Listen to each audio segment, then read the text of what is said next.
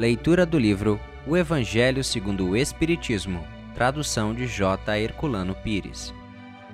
Instruções dos Espíritos, o Orgulho e a Humildade.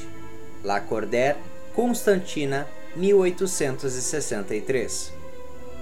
Que a paz do Senhor esteja convosco, meus queridos amigos. Venho até vós para encorajar-vos a seguir o bom caminho aos pobres de espírito que outrora viveram na terra, Deus concede a missão de vir esclarecer-vos. Bendito seja pela graça que nos dá de podermos ajudar o vosso adiantamento. Que o Espírito Santo me ilumine, me ajude a tornar compreensíveis minhas palavras e me conceda a graça de pô-las ao alcance de todos. Todos vós, encarnados, que estais sob a pena e procurais a luz, que a vontade de Deus venha em minha ajuda para fazê-la brilhar aos vossos olhos. A humildade é uma virtude bem esquecida entre vós. Os grandes exemplos que vos foram dados são tão pouco seguidos. E, no entanto, sem humildade, podeis ser caridosos para o vosso próximo? Oh, não! Porque esse sentimento nivela os homens, mostra-lhes que são irmãos, que devem ajudar-se mutuamente e os encaminha ao bem. Sem a humildade, enfeitai-vos de virtudes que não possuís, como se vestisseis um hábito para ocultar as deformidades do corpo. Lembrai-vos daquele que nos salva, lembrai-vos da sua humildade que o fez tão grande e o elevou acima de todos os profetas. O orgulho é o terrível adversário da humanidade.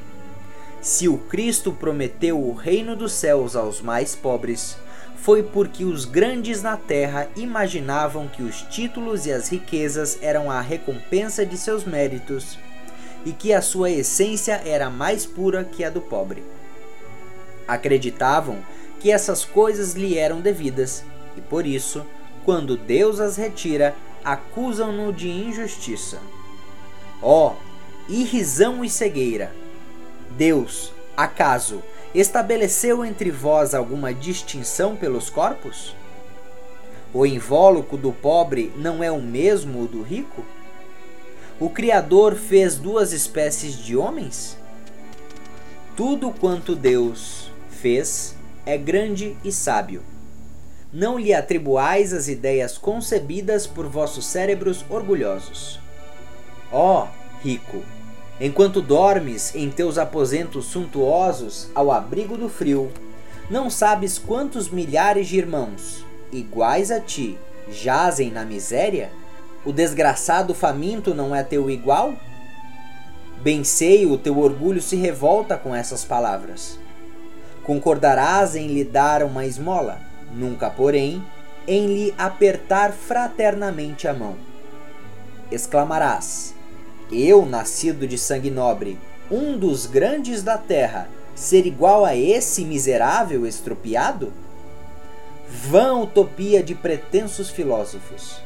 Se fôssemos iguais, por que Deus o teria colocado tão baixo e a mim tão alto? É verdade que as vossas roupas não são nada iguais, mas se vos despirdes a ambos, qual a diferença que então haverá entre vós?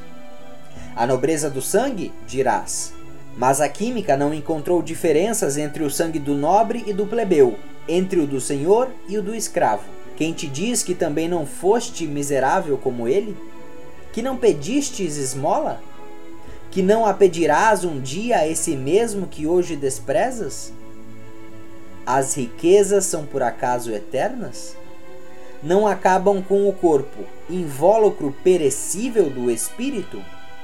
Ó, oh, debruça-te humildemente sobre ti mesmo. Lança enfim os olhos sobre a realidade das coisas deste mundo, sobre o que constitui a grandeza e a humilhação no outro Pensa que a morte não te poupará mais do que aos outros? Que os teus títulos não te preservarão dela? Que te pode ferir amanhã, hoje, dentro de uma hora?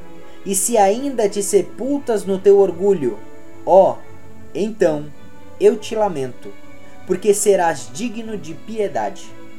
Orgulhosos, que fostes antes de serdes nobres e poderosos? Talvez mais humildes que o último de seus servos.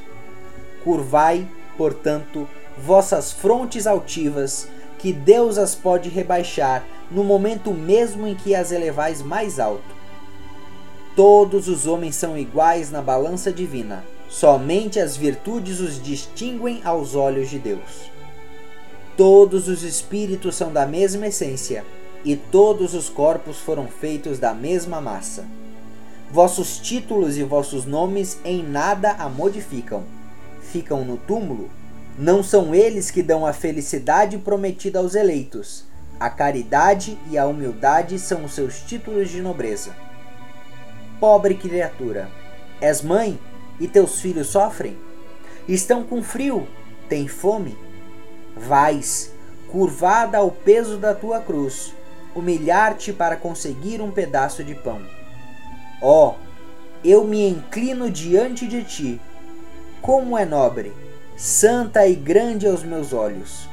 Espera e ora. A felicidade ainda não é deste mundo. Aos pobres e oprimidos que nele confiam, Deus concede o reino dos céus. E tu, que és moça, pobre filha devotada ao trabalho, entregue às privações. Porque esses tristes pensamentos? Por que chorar? Que teus olhos se voltem, piedosos e serenos, para Deus. Às aves do céu ele dá o alimento. Confia nele, que não te abandonará. O ruído das festas, dos prazeres mundanos, te faz bater o coração Querias também enfeitar de flores a fronte e misturar-te aos felizes da terra. Dizes que poderia, como as mulheres que te vês passar, estouvadas e alegres, ser rica também. Oh, cala-te, filha. Se soubesses quantas lágrimas e dores sem conta se ocultam sobre esses vestidos bordados, quantos suspiros se asfixiam sobre o ruído dessa orquestra feliz, preferirias teu humilde retiro e tua pobreza. Conserva-te pura aos olhos de Deus, se não queres o teu anjo da guarda volte para ele, escondendo o rosto sobre as suas asas brancas, e te deixe com os teus remorsos, sem guia, sem apoio, neste mundo em que estarias perdida, esperando a punição no outro. E todos vós que sofreis as injustiças dos homens, sede indulgentes para as faltas dos vossos irmãos, lembrando que vós mesmos não estáis sem manchas. Isso é a caridade, mas é também humildade. Se suportais calúnias, curvai a fronte diante da prova. Que vos importam as calúnias do mundo? Se vossa conduta é pura, Deus não pode vos recompensar? Suportar corajosamente as humilhações dos homens é ser humilde e reconhecer que só Deus é grande e todo-poderoso. Ó, oh, meu Deus, será preciso que o Cristo volte novamente à terra para ensinar aos homens as suas leis que eles esqueceram? Deverá ele ainda expulsar os vendilhões do templo que maculam sua casa, esse recinto de orações? E, quem sabe, Ó, homens, se Deus vos concedesse essa graça, se não o renegaríeis de novo como outrora? Se não o acusaríeis de blasfemo por vir abater o orgulho dos fariseus modernos? Talvez, mesmo, se não o faríeis seguir de novo o caminho da Gólgota? Quando Moisés subiu ao Monte Sinai para receber os mandamentos da lei de Deus, o povo de Israel, entregue a si mesmo, abandonou o verdadeiro Deus. Homens e mulheres entregaram suas joias e seu ouro para a fabricação de um ídolo que abandonaram. Homens civilizados, fazeis, entretanto, como eles. O Cristo vos deixou a sua doutrina, vos deu o exemplo de todas as virtudes, mas abandonastes exemplos e preceitos cada um de vós, carregando as suas paixões, fabricou um Deus de acordo com a sua vontade. Para uns terrível e sanguinário, para outros indiferente aos interesses do mundo. O Deus que fizestes é ainda o bezerro de ouro que cada qual apropria aos seus gostos e às suas ideias. Despertai, meus irmãos, meus amigos, que a voz dos Espíritos vos toque o coração. Sede generosos e caridosos, sem ostentação. Quer dizer, fazei o bem com humildade. Que cada um vá demolindo aos poucos os altares elevados ao orgulho. Numa palavra, sede verdadeiros cristãos, e atingireis o reino da verdade. Não duvideis mais da bondade de Deus, agora que ele vos envia tantas provas. Viemos preparar o caminho para o cumprimento das profecias. Quando o Senhor vos der uma manifestação mais esplendente da sua clemência, que o enviado celeste vos encobre reunidos numa grande família, que os vossos corações, brandos e humildes, sejam dignos de receber a palavra divina que ele vos trará. Que o eleito não encontre em seu caminho senão as palmas dispostas pelo vosso retorno ao bem, à caridade, à fraternidade, e então o vosso mundo se tornará um paraíso terreno. Mas se permanecerdes insensíveis à voz dos Espíritos, enviados para purificar e renovar a vossa sociedade civilizada, rica em conhecimentos e não obstante tão pobre de bons sentimentos, a nada mais nos restará do que chorar e gemer pela vossa sorte. Mas não, assim não acontecerá. Voltai-vos para Deus, vosso Pai, e então todos nós, que trabalhamos para o cumprimento da Sua vontade, entoaremos o cântico de agradecimento ao Senhor por sua inesgotável bondade e para o glorificar por todos os séculos dos séculos. Assim seja. Adolfo, bispo de Ettinger, Marmande, 1862. Homens, por que lamentais as calamidades que vós mesmos amontoaste sobre a vossa cabeça? desprezastes a santa e divina moral do Cristo. Não vos admireis de que a taça da iniquidade tenha transbordado por toda parte. O mal-estar se torna geral. A quem se deve, senão a vós mesmos, que incessantemente procurais aniquilar-vos uns aos outros? Não podeis ser feliz sem mútua benevolência, e como poderá esta existir juntamente com o orgulho? o orgulho, eis a fonte de todos os vossos males. Dedicai-vos, pois, à tarefa de destruí-lo, se não quiserdes perpetuar as suas funestas consequências. Um só meio tendes para isso, mas infalível. Tomai a lei do Cristo por regra invariável de vossa conduta. Essa lei que haveis rejeitado ou falseado na sua interpretação porque tendes então grande estima ao que brilha e encanta os vossos olhos, em lugar do que vos toca o coração? Porque o vício que se desenvolve na opulência é objeto de vossa reverência, enquanto só tendes um olhar de desdém para o verdadeiro mérito, que se oculta na obscuridade? Que um rico libertino, perdido de corpo e alma, se apresente em qualquer lugar e todas as portas lhe serão abertas, todas as honras lhe são dispensadas, enquanto dificilmente se concede um gesto de proteção ao homem de bem que vive do seu trabalho? Quando a consideração que se dispensa às pessoas é medida pelo peso do ouro que elas possuem ou pelo nome que trazem, que interesse podem ter elas em se corrigirem de seus defeitos?